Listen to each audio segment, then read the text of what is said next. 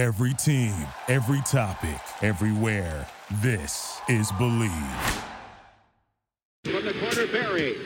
Rick Barry has not missed the free throw against Washington. Now it is Barry. Back to Clifford Ray. Goes to Rick Barry. Golden State getting that ball moving. Intended for Barry. Barry, look at that pass. Rick Barry, look at that shot, would you? You want answers? I think I'm entitled. You want answers? I want the truth. You can't handle the truth. Barry wants to make a move. There's the Barry. He's got his shot.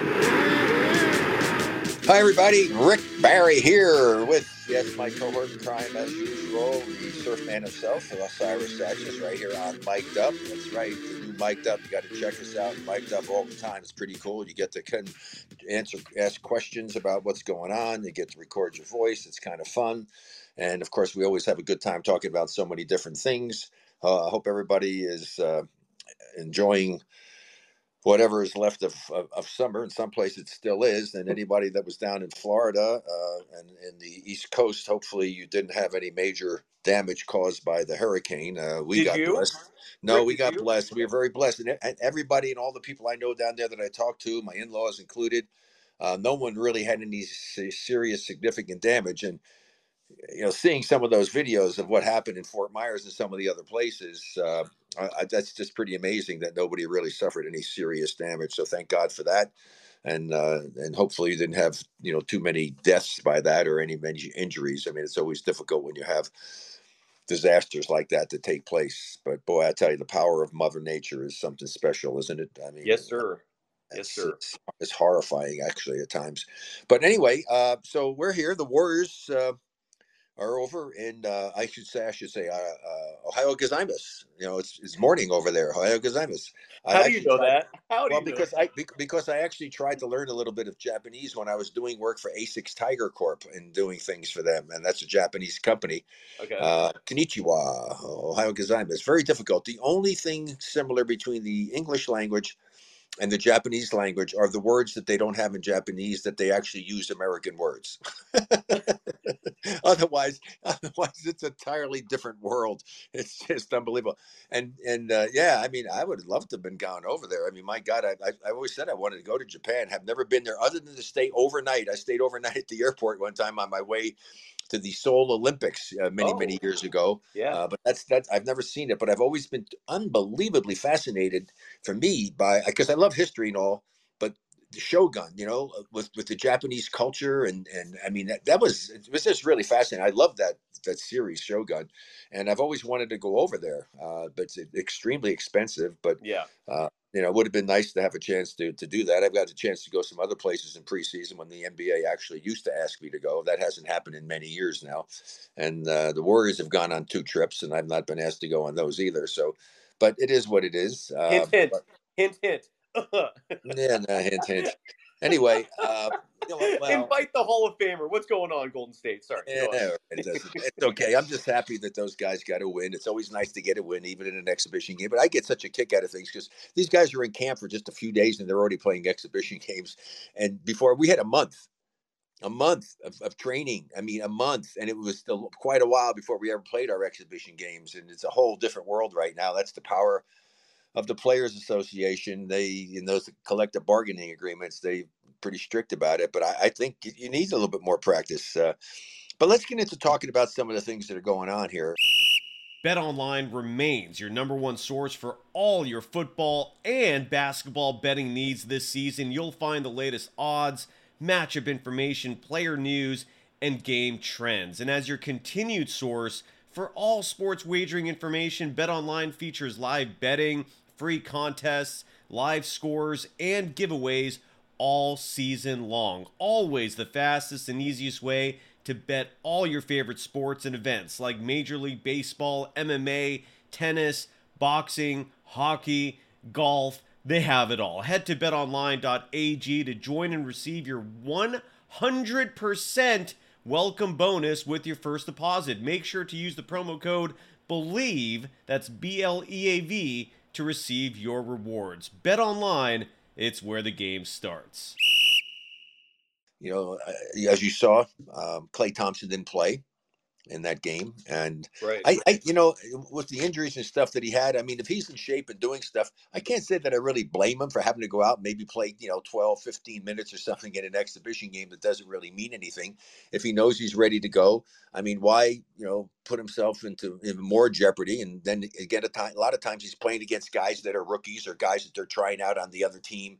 And you just don't know what guys like that are going to do. I mean, I got hurt on a play. The first time I ever hurt my knee, it was a stupid play. I'm going up for a layup, and a guy comes over to try to get it, and we get tangled up in the air and, you know, tore my cartilage.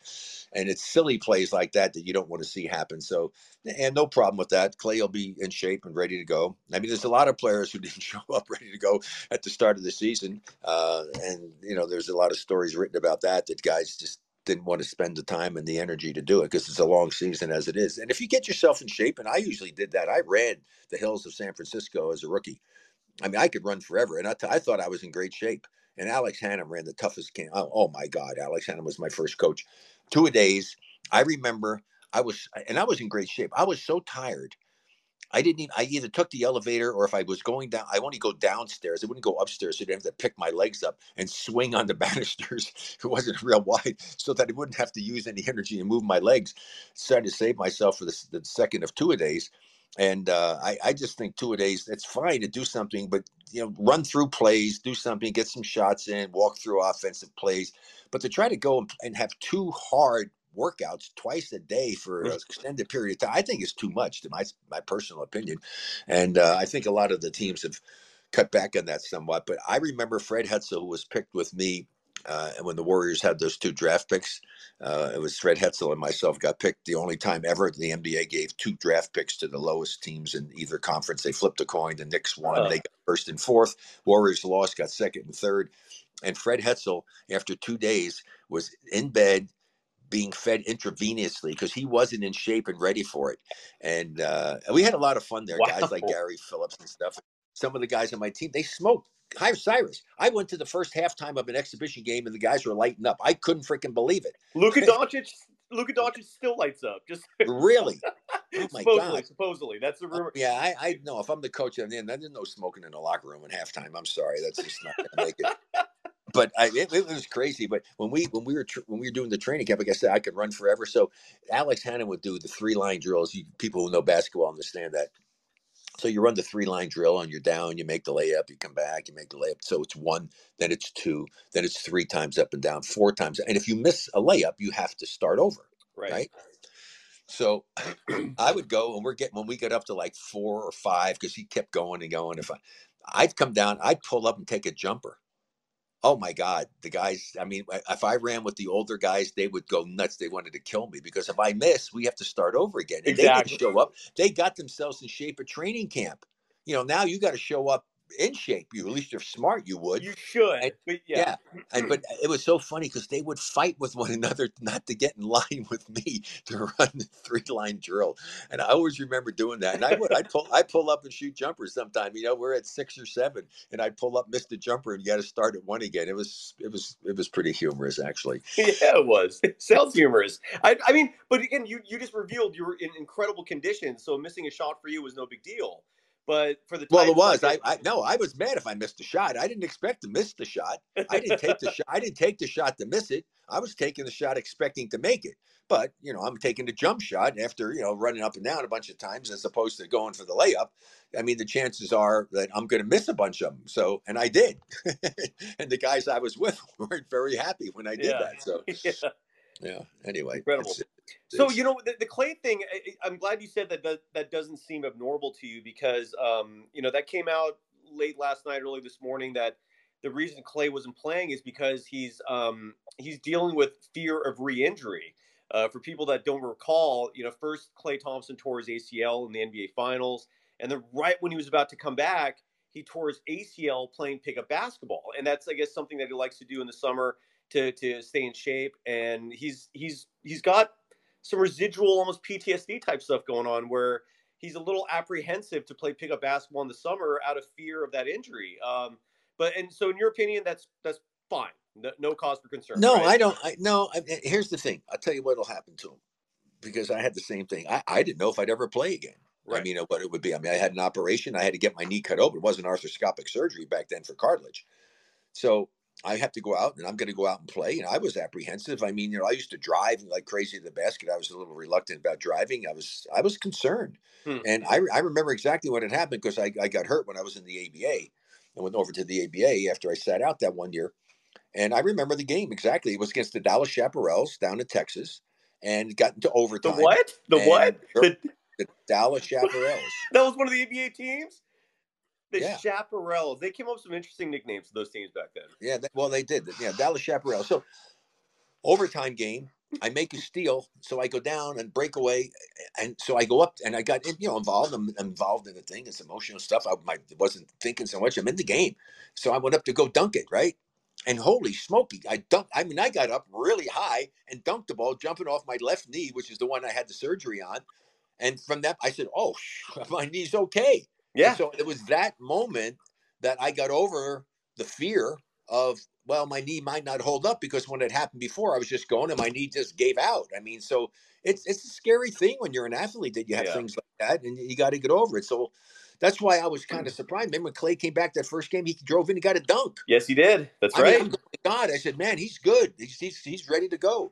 And so I can still, you know, I mean, you can still have a little bit of apprehension, but when you get involved in the actual game and your, your mind is into that, you get into that, the, the other stuff kind of filters out. And, right. and that, you know, it'll be, he'll be fine. He'll be fine. And hopefully he'll stay healthy. That's the most important thing. But, haha, if we're going to talk about the game. Yes. What did we say? One of the key elements for the Warriors trying to repeat, right, is a tall gentleman that's playing, young man playing on that team that we have no idea how good he's going to be because we haven't hardly had a chance to see him in a few seasons. And he went out and did pretty damn good in yes, the game in twenty-something minutes, right? And get twenty points and almost double digits in rebounds.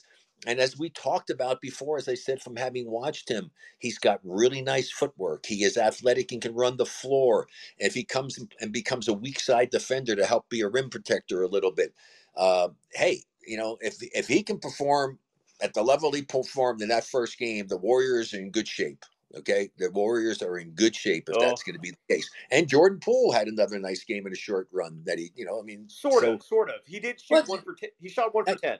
No, so no, I'm talking it. about. I, no, he scored some points and did some. Well, I was looking at another game doing it. But here, hey, Jordan Poole starts out there. I don't worry about him anymore. Okay. He's going to be fine because he doesn't worry about it. That's the most Good. important yes. thing. Yes.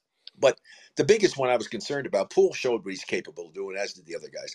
It was Wiseman, and that's the big thing. He's the big question mark for this team. He sure. and how much, how much, you know, Poole maintain and get a little better than he was last year. Moody get a chance to play a little bit more and show what he's capable of doing.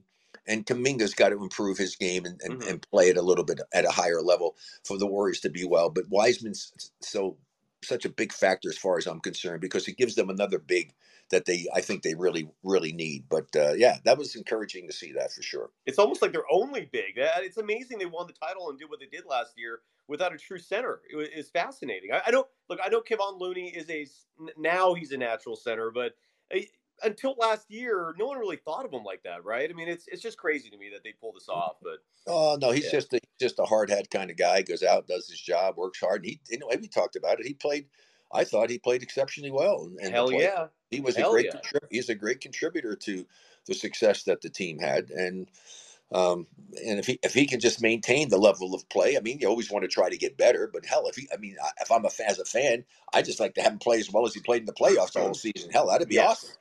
You know, and then if, if Wiseman does anything like what he did showing in this first game and everything, that's mm. an incredible bonus for the team. And then we'll have to see. Well, plus the fact, I mean, they, you know, the other team didn't score a bunch of points. We'll see how the defense plays out and what the rotations are. But they, I think, understand and realize that if you want to be a champion in the N B A, you have to be a good defensive team. I'm not saying you have to be the best, but you have to be a good defensive team. And I keep right. telling people all the time. I say it every year and I'll say it forever.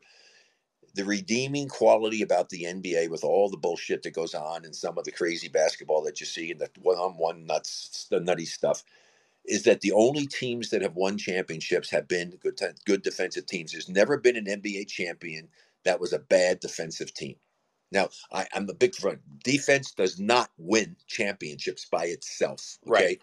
They said defense. but you have to be a good defensive team in order to be a champion, because you can be the best damn defensive team going, and if you suck offensively, you are not winning a championship. I'm yes, sorry. Sir. Not where, happening. Where are you, by the way? Why are you in such a dark room? What's I'm going back. On? I'm back in. I'm back in Colorado still, and uh, and I, I, fortunately, I say nothing happened with the hurricane, but we'll be heading back down there the beginning of November, and okay. got a lot. He's been busy. Did some fishing, which wasn't very good. You know, my friend Greg Batchelor, a great guy, and his wife Star were awesome, and were great hosts. And uh, God, he you want to talk about somebody living out in nowhere? He lives out in the middle of nowhere. I mean, I'm serious. It's a, it's a, it's no, not a paved road to get to his house. I mean, out in Montana. So he's out in the middle of nowhere. Thank God for Elon Musk, because he uses that. What is that? Starlink or the something satellite like thing. Yes, yes, yeah. Exactly. Okay, so that's he's a subscriber. All right, good for him. Is the internet yeah. good? Is it strong? Is the connection? It, it, it, hey, it worked enough for me to okay. be able to, you know, be able to make phone calls and get online and do that. So that's there you the, go. I mean, that's the big thing now. You know, when I go some places, people say, oh, yeah, put you in the I, I just want a room when I travel. I just want a room that hopefully has clean sheets, a toilet that flushes, hot water, Wi-Fi, and and because I have no control over it, and I pray for a firm mattress. That's it. That's all I need. I don't need a suite. I don't need all this other garbage. And it's it's always nice when you go to some of the some of the different hotel chains now. They have, you know, they're letting you have uh the uh, streaming services on there. You're able to get uh, Netflix or, uh-huh. or get, you know, you know, Prime. I mean, which is cool, because I told my wife, honey, when I, if I get older and I'm not going to, you know, be able to get around and do stuff, just stick me in front of the television set, the big screen T V with the Wi-Fi. Give me Netflix, Netflix and, and, you know, and Amazon Prime and whatever else I decide I want to use for streaming. And I'll, I'll be like a pig in slop, along with my, my, my, my cream cheese dip and some caffeine-free Diet Pepsi. And I'll be ready to go. That's it. I don't need much.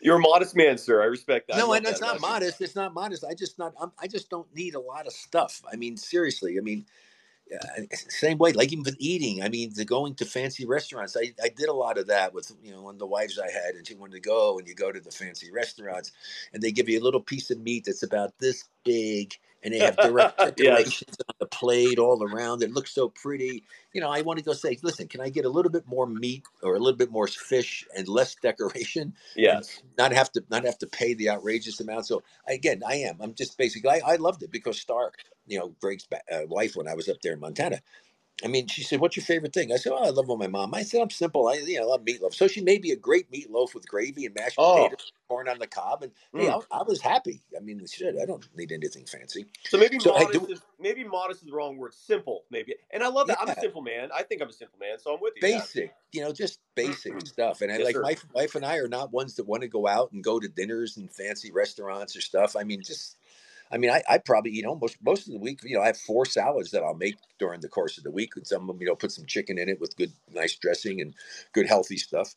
And that's, that's enough for me. I don't, I don't eat anywhere near as much as I used to, and don't eat tons of meat. And, but anyway, everybody's got to do what they need to do. So, hey, yes, do sir. we have some questions from some people?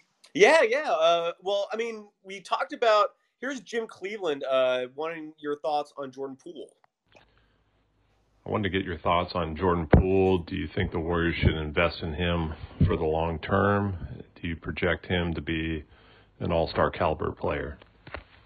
Is is well, he a thanks, max Jim. dollar? Is he a max dollar guy, Rick? Do you, do you think he's going to get max dollars? Well, if, if if he continues to improve and play the way he played last year, I mean, they don't win the championship without him. Plus the fact he's young. I mean, you know, the other guys, I mean, Clay's not a spring chicken anymore. I mean, you know, he's getting up there, and with the injuries he's had, who knows how long he's going to be around.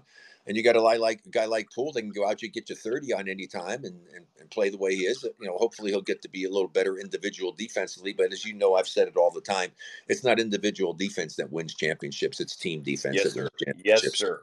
And Absolutely. and you know, and with with Clay, you had both, you know, when he was super healthy, but I don't think it impacted him that much on a negative basis last year. But it's the team defense. I mean, that's what happened with the Warriors during the stretch last year. I mean, they started out, their defense was really good. I said, wow, this is awesome. Then all of a sudden, they, you know, I don't know what happened. They went to the to the uh, Bermuda Triangle or something, or the Twilight Zone, and all of a sudden their defense wasn't real good, and they struggled. But well, they, they lost got Draymond. Them. They lost Draymond, Rick. I think yeah, well, yeah, but they got and they got their act together, and Draymond is a, a catalyst in that regard, because you know he's kind of like the Energizer Bunny doing things, and to his credit, he's gotten so much better as far as not going nutty out there on the court and picking up crazy technical fouls and things of that nature, because we do know that him getting suspended in that one series cost them a championship against Cleveland, as far as I'm concerned. There's no doubt behind that was the case. But I also blame the N B A, because I think that the officials swallowed their whistles, because we've talked about this before.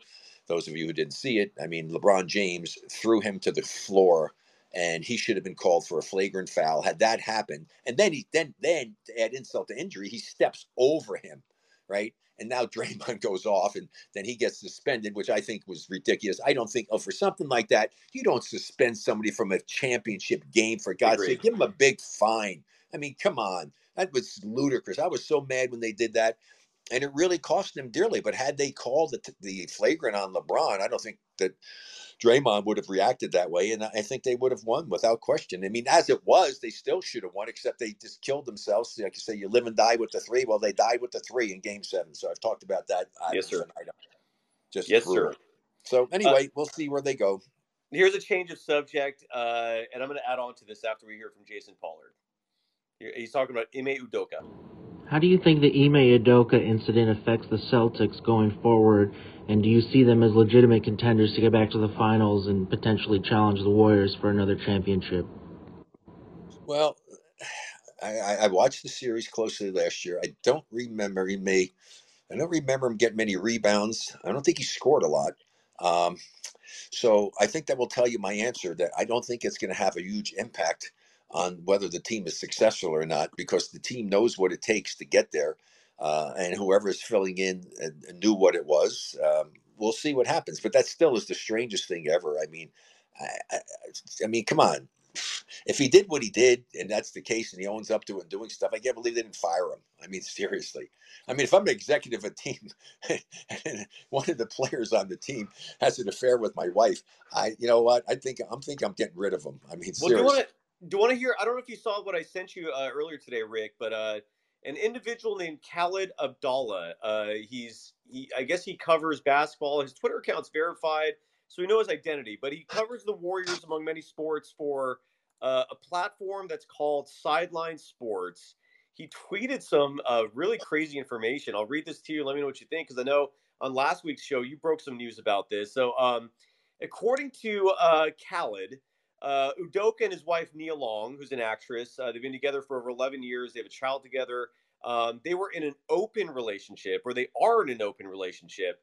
And he is a, quote, serial offender, uh, unquote, with the ladies wherever he coached. So this is not a new thing, according to him. Um, so uh, he slept with the team staffer. The team staffer, uh, her husband found out. Um, the husband went to the team. They signed paperwork saying it was consensual. Um, however, the woman then said Udoka was being inappropriate. Um, and then on t- then after that, Udoka went ahead and slept with the Celtics minority owner's wife. Thank that's, you. That's when they. Well, suspend- that's what did I tell you? What did I tell you? so that's when they. Sus- that's when they suspended him. Uh, and then um, he doesn't want to. Re- Udoka won't resign because he's getting paid, obviously. Um, and the, the reason why supposedly he hasn't gotten fired yet is because they're still investigating the situation. That's according to yeah. Calvin.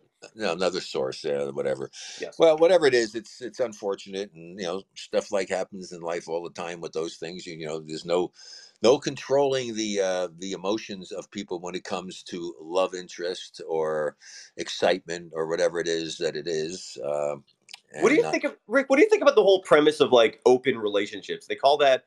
Uh, a polyamorous relationship. It's where it's oh, it's where yeah, you just date other people. I, I don't know how people do that. I, I would never be okay with this situation. Like I that. would, uh, I would, I would have a very difficult time with that. Yeah, uh, yeah. But a lot of people are okay with it. I just don't. I don't. I guess is it just. I don't understand the mindset. I guess I, I don't know. That's it's just bizarre to me. But well, I know, and, and that's the thing is that they obviously. If it was here's all, all I can say is in the experience over the years and having been married a few times. Is that if you have the right one, you're going to know it. And if you have the right one, I don't think you want that kind of a relationship. Yes, fair. That you is know? so fair. Seriously. I mean, because I mean, just the thought of the person that you have, that you love and doing stuff, being with someone else and the physical nature and everything, I'll have a very difficult time dealing with that. Trust me. I mean, nah, no, no, no, no, no, no. no. Well, here's a uh, Menard thirty-five. Uh, he has a question for you in regard to um, your All-Star Game performance and the All-Star Game in the Bay Area. Rick, Jeff from the Bay Area, nineteen sixty-six sixty-seven All-Star Game.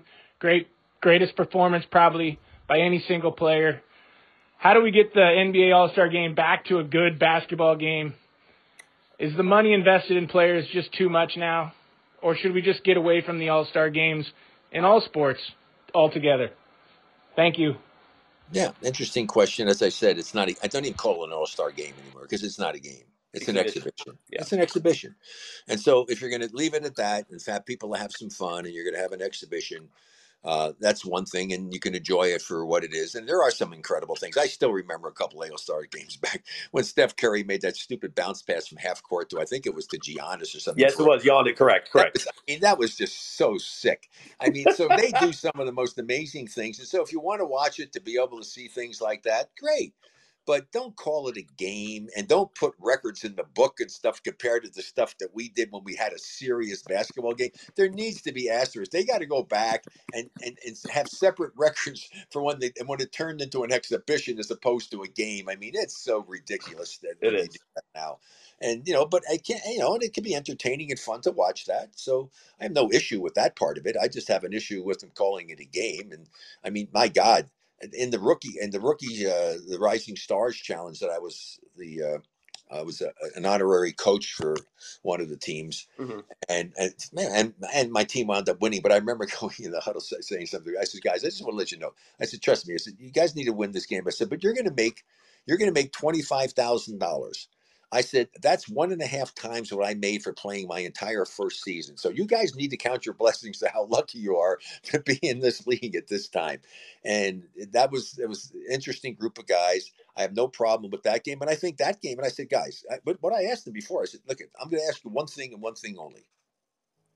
Play this as a serious basketball game to show the fans that you know how to play and make it fun for them. Please, if you can want to, if you want to do it the other way, hey, work a little harder, get to be an all-star, then you can make the all-star team and you go screw around in that game. Okay. But in this game, please, please play serious basketball. And to their credit, they did. And that's why they won. Uh, yeah, yeah, there you go. what are your What are your thoughts on the uh, the, the proposal that's going to happen probably the next year or two of a midseason tournament? I mean, that's an exhibition as well, but they're gonna, I guess they're going to uh, pay out a million plus dollars for for each player for the team that wins. Your thoughts on the tournament? It seems weird to me. It's, it's following soccer a little bit. Your thoughts on a midseason tournament? Well, I think I think they're realizing that the other one is not a game. They're trying to make it a game and make it competitive. Now, if I'm an owner and I'm paying that kind of money to a key player, do I want him playing in another super serious game with other great players? I mean, it might be nice and stuff for the league, but do you want to risk that? Of course, they all have policies, insurance policies on these guys. I know that. But you don't want to lose a great player. I mean, you know, the devastation it can be for your team and for, right, the fans and for everything else. So that's a tough one. Uh, personally, I'd love to see it. Same. Because I love to see the best ones playing and being serious. That's why when the All-Star now game, I pray that it gets close in the last five minutes because then the guys will get serious because they want to win, because the pride will come into it and they stop screwing around, and you might get a few minutes of serious basketball being played on both ends of the court. And so if they did it for that, you know, I, I don't know. These guys make so much money. I mean, is money the incentive? I, to me... It's the competitive nature. It's the competitive drive. It's the pride that you have yourself that I think would dictate how the game would be played. And, and right. But the, if it's money, I mean, the, you know, you can't, I mean, come on, they make so much money now. How much money is does it take to get them to be serious about the game? You know, and, and as far as the pride, like, man, we want to see we can beat. Can we beat the West? You know, the Eastern All-Stars. I mean, we want to beat those guys. And we had some unbelievable games. I mean, seriously. I mean, it was it was fun. The All-Star game was was fun. I really looked forward to it. I mean, it's an honor to be chosen, and and it was an honor and and a thrill to play because I, I mean, I got to play, you know, against some of the greatest players in the history of the game. I have there was one black and white picture somebody sent that I got in there. There were seven people in the picture. All seven people in there in those sixty-seven All-Star game were top fifty players. Wow. Yeah. And I mean, it was it was awesome. It was really awesome. So we'll see what they do. I mean, they're always looking for ways to do it. They're trying to keep it entertaining. Hey, come on, folks. You understand when you go to a game now, it's like going to a, a rock concert. I mean, the music and the dancing and the I mean, there's the shows, the halftime. We had nothing. We had nothing. There wasn't anything at halftime. You went to halftime. You went to the bathroom, I guess, if you were a fan, and you go got a drink or do something, and you come back to your seat, and the game starts up again. I mean, and a lot of the teams, when the other teams did it, they got cheerleaders. Well, a lot of the teams didn't have, the Celtics didn't have cheerleaders for a long time. I mean, it's it's it's a totally different world now. It's we're we're so engrossed in stuff with so much happening and going on. It's like it's hard to find things now when it's this solitude and this peace and stuff. It's just, and at an N B A game, that's kind of what it was. It was just the game itself. And it was interesting. I mean, I, I'm not saying I'm against it. I love some of the stuff that's going on. I mean, some of those halftime shows are unbelievable what some of these people do. It's really kind of cool.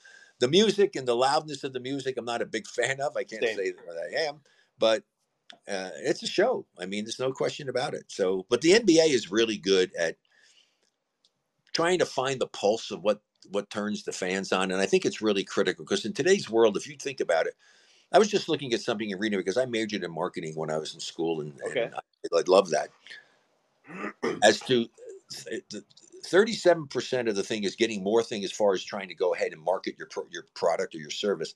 It was about getting more data and analytical stuff. Man, everybody's gotten nuts with the analytical stuff. I, I mean, and number two was like customer stuff, you know, serving the customer once. To me, that should be number one by a yeah. large margin. If I was, oh, yeah. if I owned a business, My my business would be so focused on providing the most incredible service if you provided a service business, yes, sir. or if you had a product, to make that product as good as you possibly could, to give the customer service and you called up the greatest possible experience. The word of mouth would get around and you'd make a freaking fortune because customer service and the way people deal with things of that nature today are a joke. And I'm getting back to what? Yeah, Instagram. I was, sorry, I was muted. I was coughing up longer. I yeah. still have not heard a freaking word from freaking Insta. I can't get on my Instagram account. And they're saying if you have this, customer service will be there if you're not getting your code.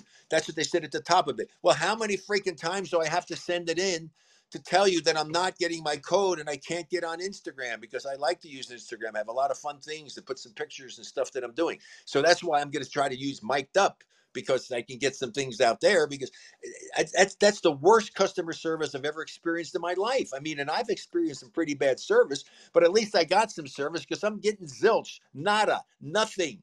I mean, it's insane. That sucks. Instagram, you should be ashamed of yourself. And you have, you have almost fifteen thousand followers on there. Speaking of marketing, that is such an ideal marketing platform for you. And, and and you can't you can't like reset your uh never mind we'll get I can't later. get in there. That's and, and ridiculous. Here's the thing, you know, if I was playing today, oh my God, I mean, I would I would crush social media. I'm serious. I would basically have my own freaking reality show on social media. I well, mean, you are Rick. The, the, Fifteen thousand followers is nothing to sneeze at. I mean, you you are crushing social media. Not really, but I know I'm serious. But the thing is, there's so many things that you can do. Plus, you can be helpful to the people who are fans yeah. of yours, because if you go out and do the research and you find a great service for them that's great at a great price that they can feel comfortable with, or you can get a product that you know is great and works. Like, you know, here I do like my medicinal leaf stuff, or my yeah. Aloe M D Plus, you know, stuff that I use personally that I absolutely love. My Go sleeves. I mean, all of these things that. Because I'm not going to do something just to get paid money. I'm sorry, you know. Plus, you can get in trouble. I, you know, I guess you know on television. So if you can't go out there and profess stuff if it's not true, you get in big trouble doing that. Correct. But I'm not going to get, you know, somebody who's willing to pay me to do something, and I don't really like the service or the product. I'm not going to do it. I'm not going to be involved with them. I'm not going to try to promote them to put some money in my pocket, and then all the people out there who go and use this stuff, are, you know, getting screwed. I mean, I'm not going to do that. So anyway, I but that's, I can't believe you don't you, you still don't have your Instagram. That is I no, I can't believe it either. I mean, how many more? I, I went. Dead. I tried to go through Facebook and send something into Facebook because right, Facebook owns Instagram, right? Correct. So I mean, I don't know what I can do. I really don't. I'm, I'm at a I'm at a quandary. I mean, I, I just I sent it in again today. I mean, how many times do I have to do this? I kept saying I I'm never getting. And they said customer service support will be because nobody's reached out to me. That's where, you know what I would do, Rick? Honestly, I would reach out to the Warriors, because I guarantee the Warriors have a connection with Facebook. I mean, there's such a synergy there with Silicon Valley and the Warriors, there's got to be someone that they know that they can connect with you directly. Because yeah, maybe, maybe I'll do that. Yeah, that's outrageous. You know, yeah, going back, going back real quick to the midseason tournament, the, the one appeal I really could see with it is if you're if you're paying each player on a team a million dollars to win the tournament, there are some players on N B A rosters where that would be doubling their their salary for the year. Um, so I could see. Well, the but incentive. They don't play. But they don't play.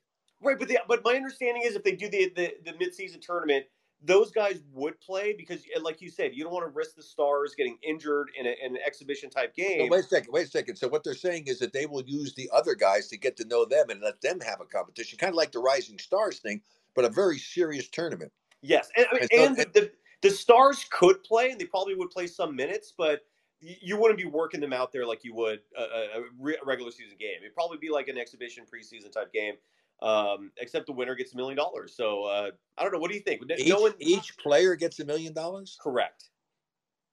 Interesting. Yeah, right? Yeah. This, yeah. Well, but they got it. That, yeah, you know, they'd have to come up with something. It would be kind of fun to do that. I mean, maybe what you do is, I don't know. I, I'd have to think about it and give some thought to what kind right. of rules and regulations you might want to have to do it to incorporate the star players along with the other people.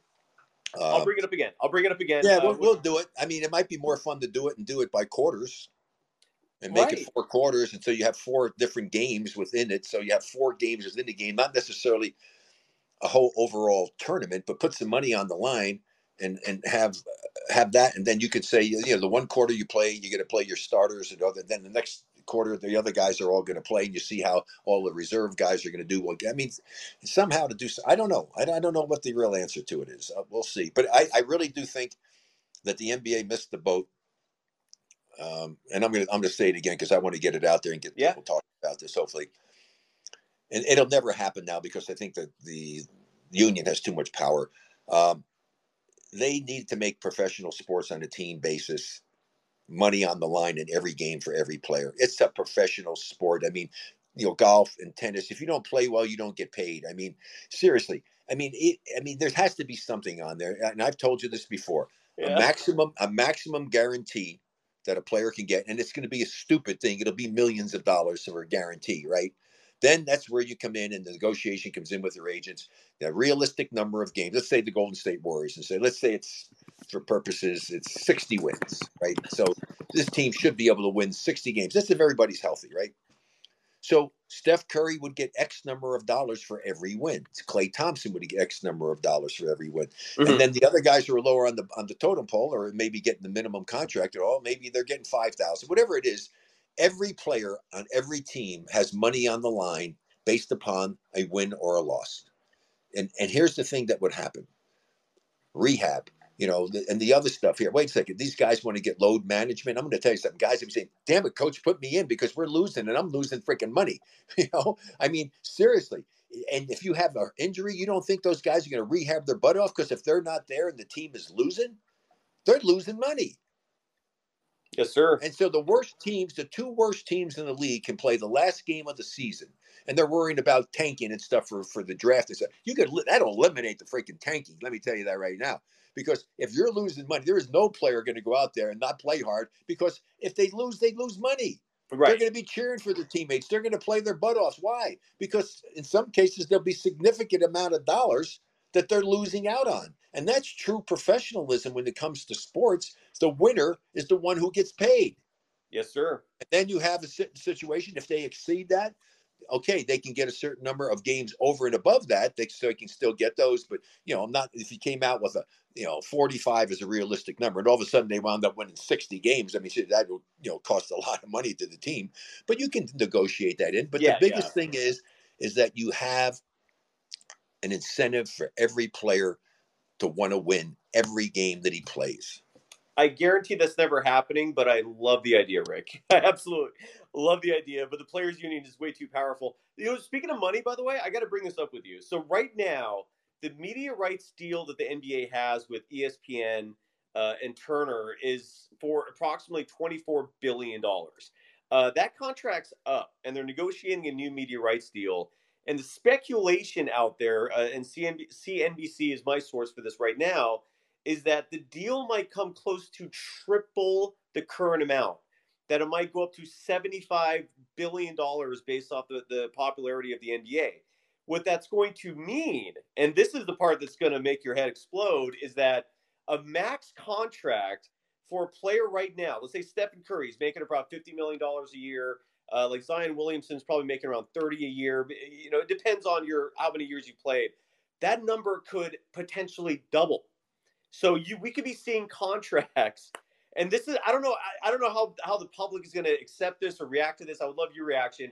What if two years from now, uh, like because uh, to put it in perspective, Michael Jordan in nineteen ninety-eight I think made like thirty-five million dollars, right?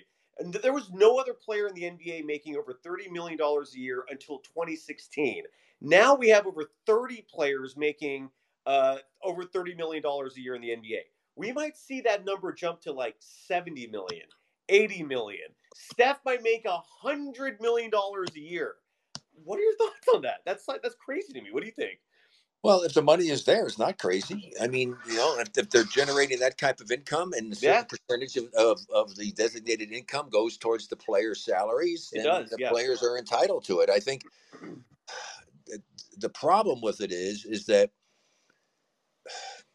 you, you need to be realistic about it. And there should certainly be an increase in the payment for the guys who don't get to play as much. I mean, it all shouldn't go to your star players because you don't win without everybody else on the team, you know, contributing in some way or another. So as long as they do it in a realistic fashion and take care of the other players who are and there. It will. It I, will. Yeah, I have no problem. I have no. I really have no. Pro- I've never had any problem with these guys doing it. I just wish I had been born ten years later or something. You know, I'm and, sorry. I you know, know, they forgot those three freaking zeros on my contract. So I mean, I'm still out there, you know, doing all kinds of stuff, working and what have you. But um, you know, God bless them for yeah. what happened. You know, a couple of my, you know, a few of my boys were able to benefit from that, so I'm happy for them.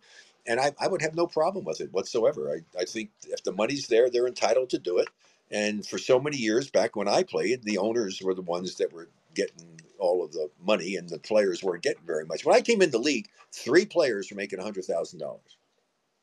Wow. And and and and the, the the players who are on the bottom will see an increase as well, because the way that the agreement's set up right now is it's basically like a fifty-fifty split is close to that, where the owners get, I think, fifty-one percent, players forty-nine, and that forty-nine percent is split up accordingly. So I think the minimum contracts will go up. It'll probably be like three million dollars a year for your, your fifteenth roster spot. Um, yeah, it's crazy. It's a lot of money. It's a lot of money. It's, it's wild.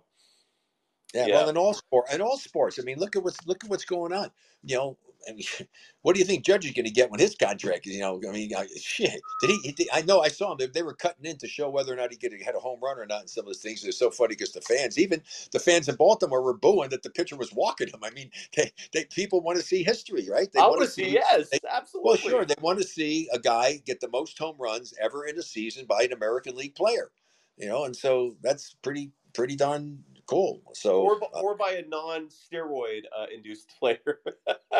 Yeah, well, you know, I mean, I only have to get into that, but that was part of the game. The owners looked the other way and everything, and just because of that, you say you can't get in the Hall of Fame. I mean, my God, if it wasn't something that they were jumping all over, I, I got some real issues with that too. But that's a whole nother discussion. No, bring it up. Well, well you, so you so you disagree with the fact that Barry Bonds, Roger Clemens, so forth, are not in the Hall of Fame right now? Yeah. Okay. I mean, I know some of the players. Oh, that's B S. I said, look it. Here's the deal. If the league had really monitored it the way they should have done it, they would have had fine and do whatever. So boom, and then they would have been out of it. And they, and they, you, but in Barry Bonds' case, I mean, he was going to be a Hall of Famer regardless. And regardless, guy, yes. I yeah. mean, it's ridiculous. Yeah, that's you know? fair. So I, I just don't understand that, because the league, it really, they really did. They looked the other way. They loved the home runs and the stories, you know, the guys going on. It was great for the game in that regard. But it just shows you, because of modern technology, this is what I've talked about many times, that I would be a better player if I were playing today, because we didn't have anything. We had zero, nothing. Now they have strength coach, agility coaches. All sport training is specific for your sport. Why do you think Judge, why he is a guy so powerful doing things? Because he's been trained with all of this sophistication and has all of this at his disposal. He, right. I might never have been. And how many home runs made you would Roger Maris have hit if he had all of this stuff? Or Babe Ruth. I mean, Babe yeah, Ruth was smoking you. cigars. Yeah, thank Babe Ruth. Babe Ruth, who had the gut and stuff, and used to drink and smoke the cigars yeah. or whatever. You know, I mean, so yeah. I mean, so that's why you never compare people. When they start comparing people from different eras, that's ridiculous. Yeah. Compare them in their own era because they have more at their disposal to help make them greater players than the other players had, and yet they're still trying to break the records of those guys who didn't have any of that. Yep. Very yep. interesting, right? So how really good are they, and how really good would the other guys have been if they had all of this stuff at their disposal? That's yeah. fair. That's sure. fair. You know, you talk about pickleball a lot. I guess we could wrap it on this note just because N B A players are really uh, involving themselves. I did not know there is a national pickleball league. Uh, and there's no, there's three, there's two, there's two professional leagues, A P P and the P P A, and then they also have uh, the world, I mean, the team uh, aspect of it, which yes. LeBron James just got involved in. Drew Brees is involved as an owner in another team, and so this is this sport is just growing so incredibly. I mean, before he came on the air, I was just out playing pickleball with my wife and some friends and people trying to get ready because I'm playing in the World Senior Games again um, you know, week after next, and so okay. I got to get the game back and ready to play because I was out fishing and. And uh, didn't get to play any pickleball when I was doing that. So, yeah. Then I, where's my phone? Can you see? I'm going to hold up. I, huh? What's that? I said you love your pickleball, sir. I love it. Oh, no, no. I, I mean, it's such a great workout and so much fun. And plus, it's comp- I love what I missed most about is was the competition. You're competing. Yeah. And it didn't matter. I had golf. I did it long drive. Now I have pickleball to do it. I mean, it's a competition. I mean, even if you're going and playing a game, like I had to play against my I was playing against my friend Greg's wife, Star, and they have a they have a really beautiful, unbelievably beautiful handmade uh, shuffleboard, long shuffleboard tables that they have in bars and stuff. And I had played, I've played a lot over the years and everything. She was, well, you want to play? I'm a pretty good player, blah, blah, blah. So I played her, but, and he didn't, he wasn't scoring the way they should score. I said, come on, that's ridiculous, the scoring you're using. I mean, you're telling me I have three of my weights, as they call them. I have three, there's this, my weights that are, that are in a better position than one from my opponent. But because my one opponent has one on the board, I only get to count the best one of my three. I said, that's idiotic. Yeah. Yeah, it is idiotic. You're right. It's, it's insane. And so anyway, so I, I so I played Star and I beat her and I just teased her a little bit and everything. She wrote back, she says, I have a tough skin. I can take it. I was an athlete when I was younger. Well, here's J- here's Jack asking a question about pickleball. Uh, let's hear what he has to say.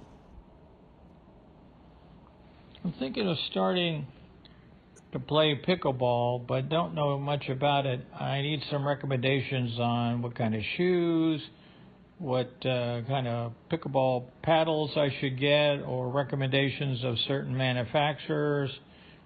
I'm a I'm a newbie to the game and need some information on how to get started. Thanks.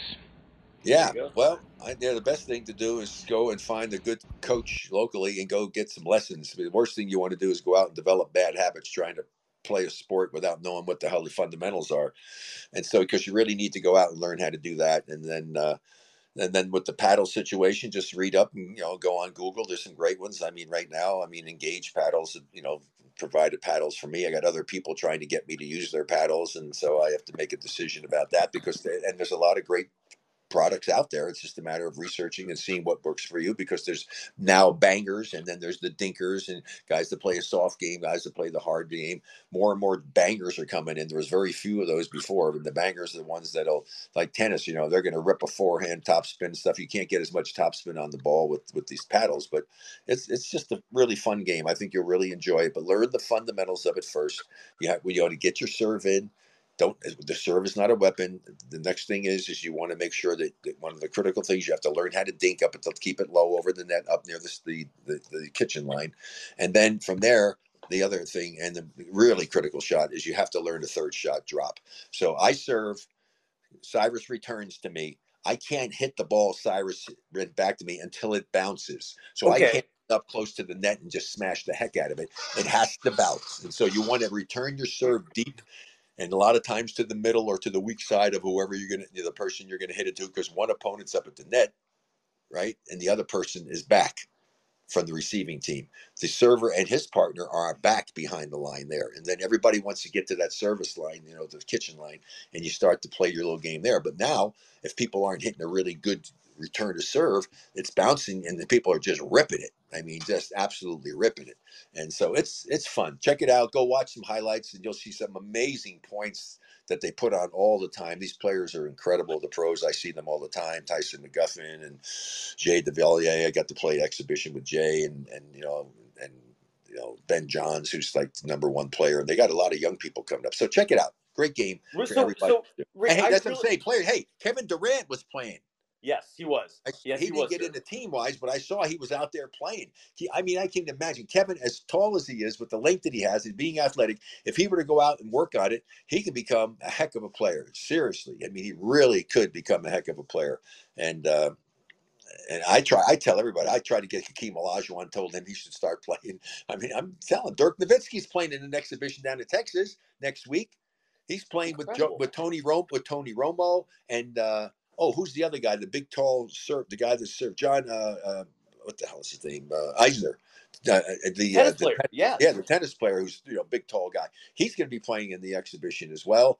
I mean, and, and I know that uh, they've had a bunch of other guys. Smart, who was it? Uh, won all the gold medals and did something, did everything, beat Mark, my buddy Mark Spitz's record. My Mark told me somebody was going to beat him. I said, seriously, you think somebody's going to beat you, right? You know, I mean, that was crazy. Did you ever watch the documentary on, on Mark Spitz that's on there? Check it I, out. I, I will. No, I, they got I, a story I, I, about I it. You need to, you need, no, Mark's a good friend and we broadcast together. We did the World Swing and Diving Championships together. But Mark, uh, that's a really interesting story. They did a really nice job. And he went back fifty years later and went back to the site and doing it. And they did a whole big story on it. And I, I learned a lot. I learned a lot about Mark and about the things that had happened there. I think you, you would enjoy it if you're a sports fan. Definitely go and And check that out. And so, you know, Phelps, as I said, was the swimmer that was doing the, the exhibition. And then uh, Fitzgerald, right? The Cardinals guy. I mean, I'm telling you, it, it, it's it's awesome. It's, I'm I was, I'm trying to get when they have this world team place, they need to have and have celebrity play part of the match and have a celebrity for them to play on their team against another celebrity and somebody there just to bring other people in and try to get people who are of equal skill level, because that's the biggest problem with it. If I'm a five, four, five, and you're a three, oh, we're not going to have a great game, especially if you're playing doubles and you have a weak opponent. So that's the only drawback to it. But as far as on the pro level, and I'll tell you, records are made to be broken. I saw history. I don't know if this will ever be broken again or even matched again. A fifteen-year-old girl, Leanne Waters, okay, she and her mom play one of the top women's doubles teams. I was at the tournament in Atlanta.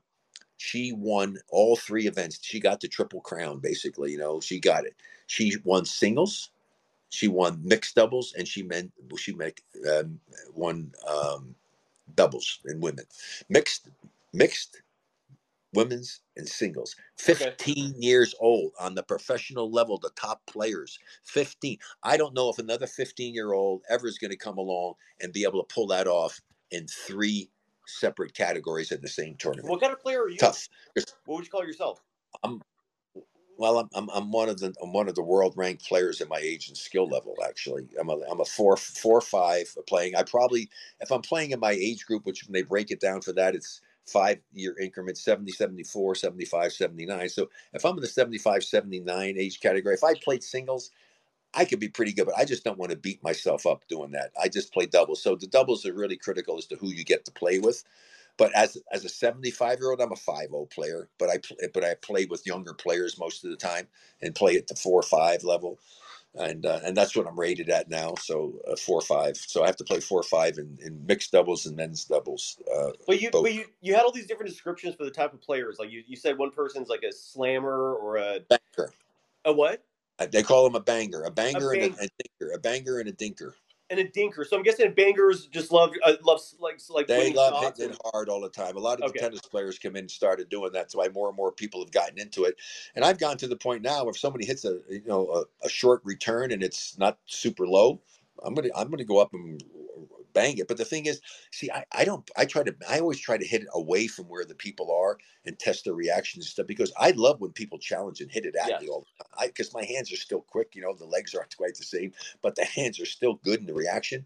And I, I love it when people hit hard balls at the net at me. So that's kind of a fun thing.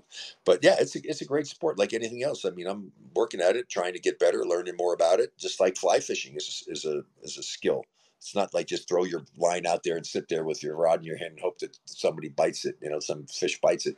This is you know, you have to present in the right way. You got to mend your line. I mean, there's a there's an art form to it, and that's one yeah. of the reasons I love, I love that, and that's why I love pickleball. I love competition, and I love being challenged athletically. So yes, sir. That's the deal. And, and my wife always challenges me mentally, so that's because she's very smart. I like I like it more when she challenges me physically, but I but you know that's, that's a whole nother story. Yeah. Oh, anyway. oh I'm, hey, I'm telling you. By the way, I'm, I'm doing something. Some people out there, they should need to learn, and I'll probably talk more about it sometime. Be rare. A whole company I'm doing it. This is just, it's it's it's it's pretty amazing. Um, you know, Jerry, who started the whole company up, it's really great for people for intimacy and things of that nature. And also a lot of it's getting into some cognitive stuff for the brain and all, but, uh, yeah, the company's Be Rare. It's, you're going to hear more about it. It's pretty darn good. And to help people as they get older to go ahead and keep a lot of spice in your married life. Good stuff. You yeah. never have enough of that. Good. I love it. Yeah.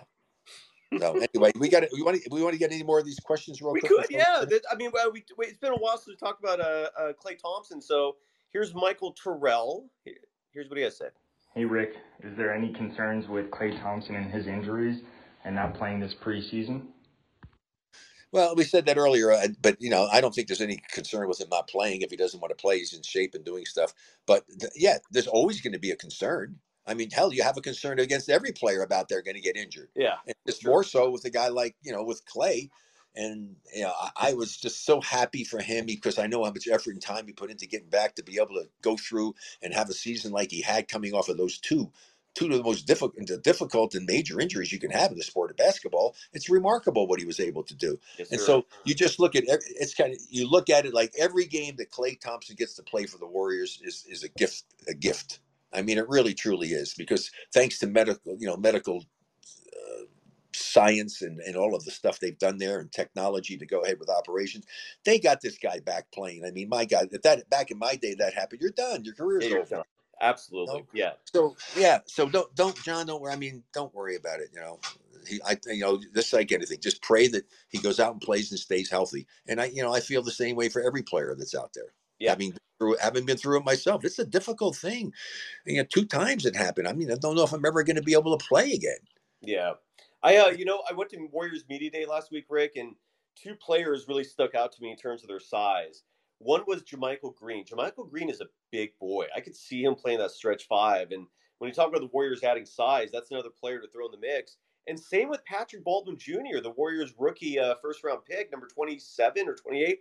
I can't remember right now. Uh, he's, he's huge. The guy's like a legit six nine who has a shooting form of almost Clay Thompson. I, there's reason to be excited for him. Uh, yeah, I, I'm, I'm just ecstatic. I just wanted to throw that out there for you just so you know. Jermichael Green is a big strong boy, and he's going to cause problems for other teams. I guarantee well, you. And, and you know what, Cyrus, we talked about it so often. It's just not about the star players. The reason the Warriors have been so dynamic and so successful during this run here and this, you know, going back from, you know, early after, you know, early well, two twelve and stuff or whatever, fourteen. Anyway, the thing is, is that the Warriors are going to continue to be a good basketball team because they are. Understand, Bob Myers understands you have to do what they did in San Antonio. You need to bring in people for your bench. Your bench is such a critical element. The Warriors bench is done. Remember when they made the first thing and K D left, they said, oh my God, and, and these guys left. What's going to happen? I said, hey, I'm just worried about what's going to happen for the bench. Yep. That's what I'm most concerned about. I'm not worried about the other guys. They're going to be competitive.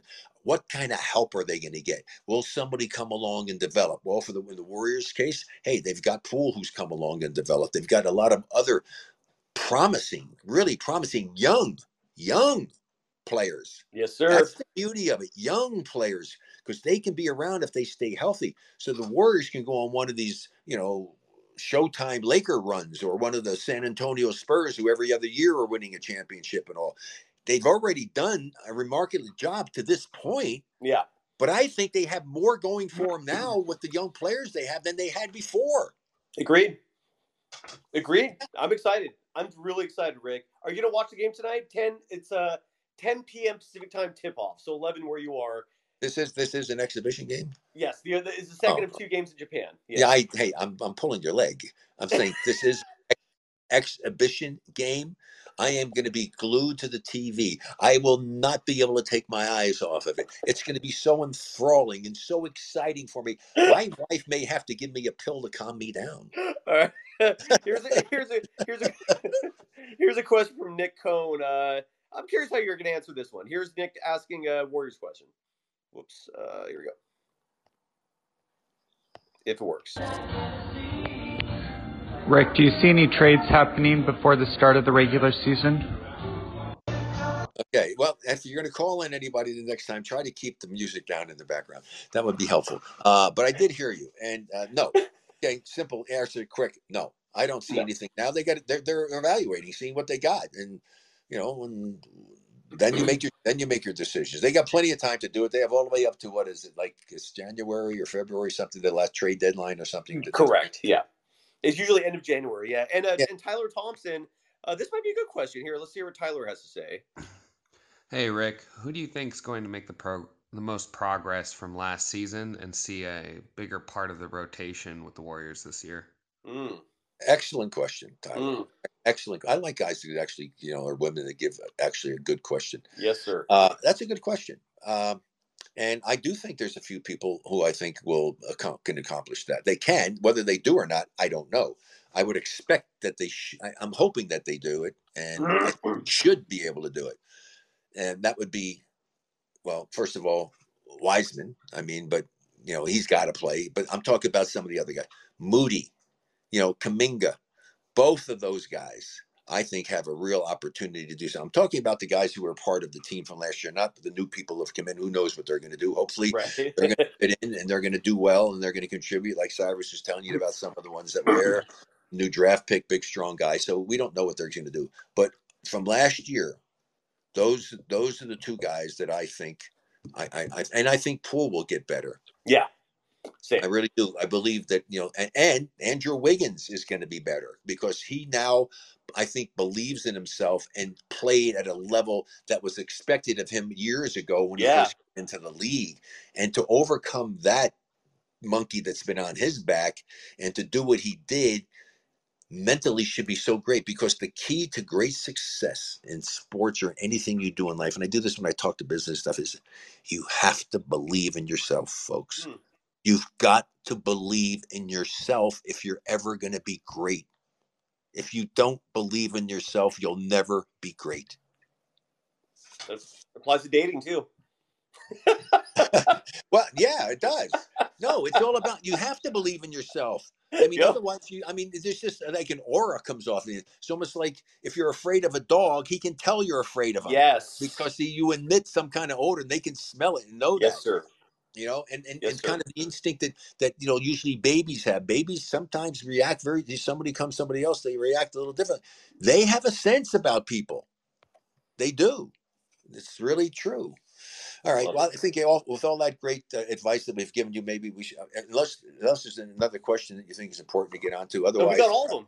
We got all great. Of them. Well, I, I appreciate we, uh... everybody doing that. We're going to try, you know, to do this a little more frequently. I'm going to try to get better because I, I was out fishing. It wasn't anything, you know, really great to do, but it would have been fun maybe to have, you know, a little video of me out there messing around fishing. But I, but I you know, the thing is, I could have taken the video, but the, I don't think the Wi-Fi was good enough to be able to download it. You know what I mean? So well, anyway, could recorded, well, you could have recorded your phone and then later uploaded, right? By the way, I was going to ask, um, I love Montana. I, I, I think that is a gem of a state in our great country. Uh, where in Montana was your friend's, uh, you know, remote rural property? Like, was it near any? Well, you go to you go you fly into Helena, and he's only about twenty minutes north of Helena, okay. And he's there, and he's not, he, he's he's off of the Missouri River, but not. I mean, off of the Missouri River in the wilderness, okay, in the wilderness with acres of property, and I mean, it's it's really interesting and a beautiful home. I mean, wow, he says some amazing things. And I saw he, he's a hunter too, as well as a fisherman. I met him on the safari in South Africa, and um, he has a record. He cut a record for the uh, black bear that he shot. That's one of the largest black bear. Yeah, wow. Top. Hide somebody for it. It's, it's just unbelievable how this. I mean, heck, that thing was as long as looking like a grizzly bear because most black bears aren't that big. It was pretty impressive. It was very seven. I think it was seven hundred pounds. Are you now, cool with that, Rick? Are you are you uh, you're okay with? No, the, I'm not. I'm not. I'm not a big. Here's the thing. I love hunting birds, you know, because you can miss birds and there's so many birds out there. But I love that because I love to watch the dogs work. Right, man, right. You watch a good bird dog, it is just, oh, it's unbelievable how great it is. And I love, the, you know, trying to shoot birds and do stuff, which is good because that's a challenge again. And uh, and I'm gotten, you know, I'm pretty good shot. And so I, I love, that's what I love doing. But no, I have a high-powered rifle with a scope. Okay, now bow hunting, I can see a little bit more, maybe a little bit, you know, certainly much more sporting and doing stuff. It's like yeah. you're you know, you're out there in the old days and you were uh, somebody living in the wilderness, you know, whether you were a regular person or a member of the Indian tribe, whatever, you're out there hunting with your bow and arrow. That's a challenge. Okay, yeah. I mean, like, you know, like no doubt. Okay, he'll go out and get it. No, you know, it's so I, I can uh, relate to that, but I wouldn't want to do it. Because here's the thing, I'm a numbers guy. I, I, I like the thrill and the excitement of fishing. Every every hookup is a freaking adrenaline rush. The more, the merrier. You know what I mean? So, but you know, here I go out, and you're spending. I went on a three day hunt to go in for my first mule. There's a mule deer hunt, and it was for deer. I had never hunted before with a high powered rifle and a scope, other than doing my shotgun stuff with birds. So, we go out. We stop off, see Steve Green, who was a golfer. He was there. He was out hunting. He was hunting for some antelope, and we stopped and said hello to him on the because these the guys who are the guides and, and take you out, they lease and make deals with the people who own the ranches on the land. So we saw Steve doing her, and then and now we go. He said, so we drive to go and do our hunt. He drives five hundred feet and stops, and he looks out and he says, see those females over there on that ridge? He said, I bet you there's a big buck down here. And so he said, stay in the truck. He said, if I wave you on, you know, come on out and bring your rifle. And so sure enough, he goes out, he waves me on. I go out there. There it is. There's this buck. He's laying down, oh. but not, not, he's, he's laying down and he's sitting there like that, but he's kind of facing right at me. And so I go, he says, okay, you got to get him now. That's, I said, there's your shot. I said, that's the only shot you have. I said, well, how am I supposed to shoot him? He said, well, the only choice you have, you got to shoot him right between the eyes. I said, really? So anyway, so I, I stand up, I go, and boom, he falls over, and my three-day hunt is over in ten minutes. Yeah. So, well, aren't you going to hunt for two things if you do that? I mean, I mean, no, it, no, that's it. A, no, well, no, because you have a license, you got to get a permit to. Oh, you know, yeah, yeah, as many as you want. That doesn't work that way, you know. And so you got you got to get the you got to get the tag, and so that was it. And, and so my three day, I was there three days. I was committed to three days and was done in ten minutes. If I was fishing, I would have gotten my fish. Well, how to get another fish the next ten seconds. Right. I mean, you see what I'm saying? Yeah. That's the difference. And I can appreciate the beauty and all the other things and what have you. But, you know, I don't, I tell you the truth. I don't, there's no way after seeing a, a grizzly bear up close, as majestic and beautiful as they are, shit, the only way I would ever do anything is if it was going to come kill me. Right. Otherwise, I'm not going out to try to shoot him. Yeah, I'm not I mean, either. I, just, I can't. I'm, I'm not going to do that. I, it's not. It's not in me, and I have no problem Same. with people doing it because I know a lot of this stuff is for controlling stuff, and people get all upset. Hey, it's not like people are randomly going out there and shooting all these animals just to shoot them. You know, seriously. I mean, just be. I mean, come on, folks. That's just not the way it works.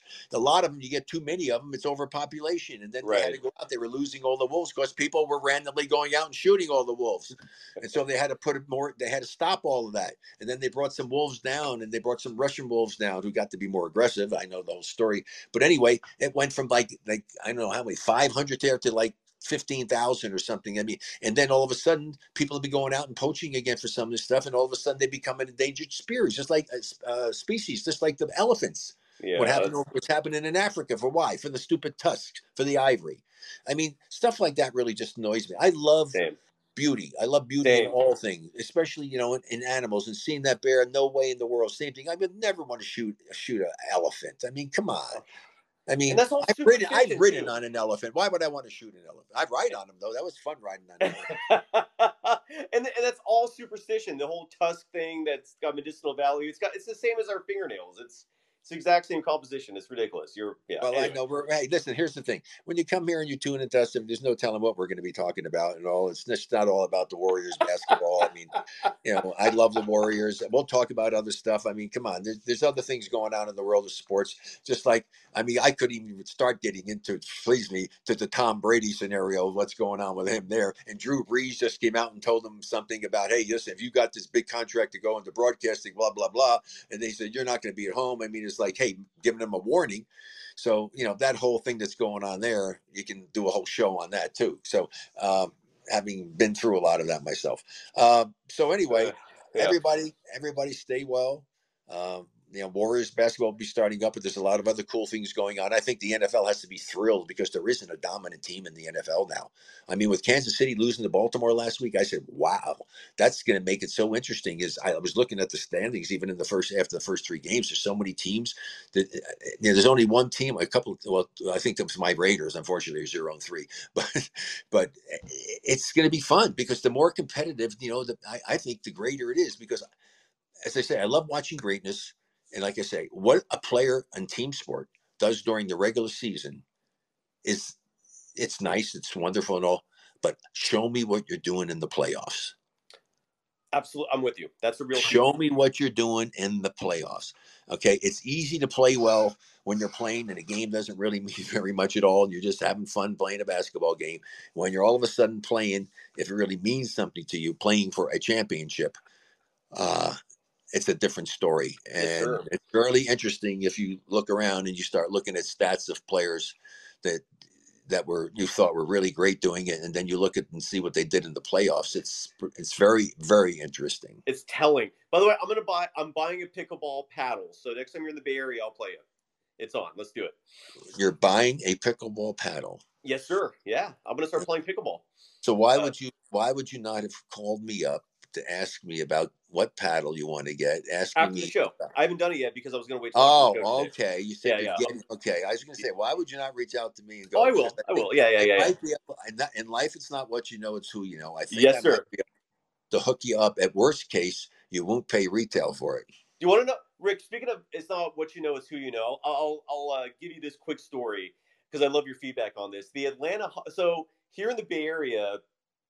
Uh, I would say his name just to, just to, so we can be uh, just just to play it safe, but it won't be hard for people to figure this out. There was a, a T V broadcaster here uh, who was handling a lot of Warriors duties, and he's no longer here. He went to Atlanta. He got he got hired to be a scout for the Atlanta Hawks, despite the fact he has no basketball background. If you actually hear him talk about basketball, you will cringe because he doesn't know a damn thing. But because he went to high school with the general manager of the Atlanta Hawks, he is now a scout, kid you not, for oh, the team. It's see, all about who you know, Rick. That's right. And that's the kind of stuff that's just appalling. Because here's the thing.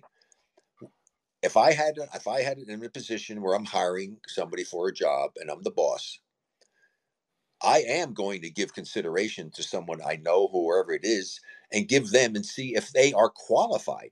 So it's, if it's between that person and someone else that I don't know, I'm going to give the job to the person that I know. I mean, that's that's, why would I not? Right. But I'm not stupid enough to go and hire the guy here who's an idiot because somebody knows him, or you know, and you got somebody who's really brilliant over here. That's just dumb. It's insane. It's absolutely insane. So, yeah, it's all about who you know. Know what you know. Right. Well, as I say, so here we rambled on again. We were done ten minutes ago, and now we're still talking. So it's, it's the beauty. It's the beauty of radio and doing things and being able to be at home and be like this and not have yes, to be stuff yep. and be with a coat and tie and you know and all the other stuff that's going on. We're gonna have some fun doing this, folks. I mean, just and and that's it. I mean, I'm honest. I'm going to tell you nothing but the truth. I'm never going to bullshit you or lie. I never told my players the same way when I coached. I said, look, it, I'm never going to B S you. Don't B S me.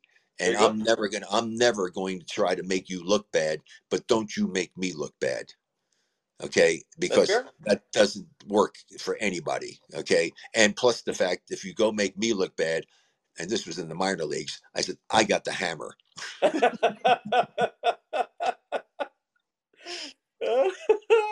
All right, so we'll end on that. Everybody have a wonderful time, whatever's going on, and prayers out to those of you who might be listening in who suffered through the hurricane, and oh, hopefully you'll wow. get back to normalcy yeah. as quickly as possible. And uh, we'll look forward to the next time. I can't tell you when it is because there is no schedule, and yeah. just check out Mic'd Up and you'll see what's coming up. Thanks, everybody. Exactly. Bye-bye. Presented by Bet Online.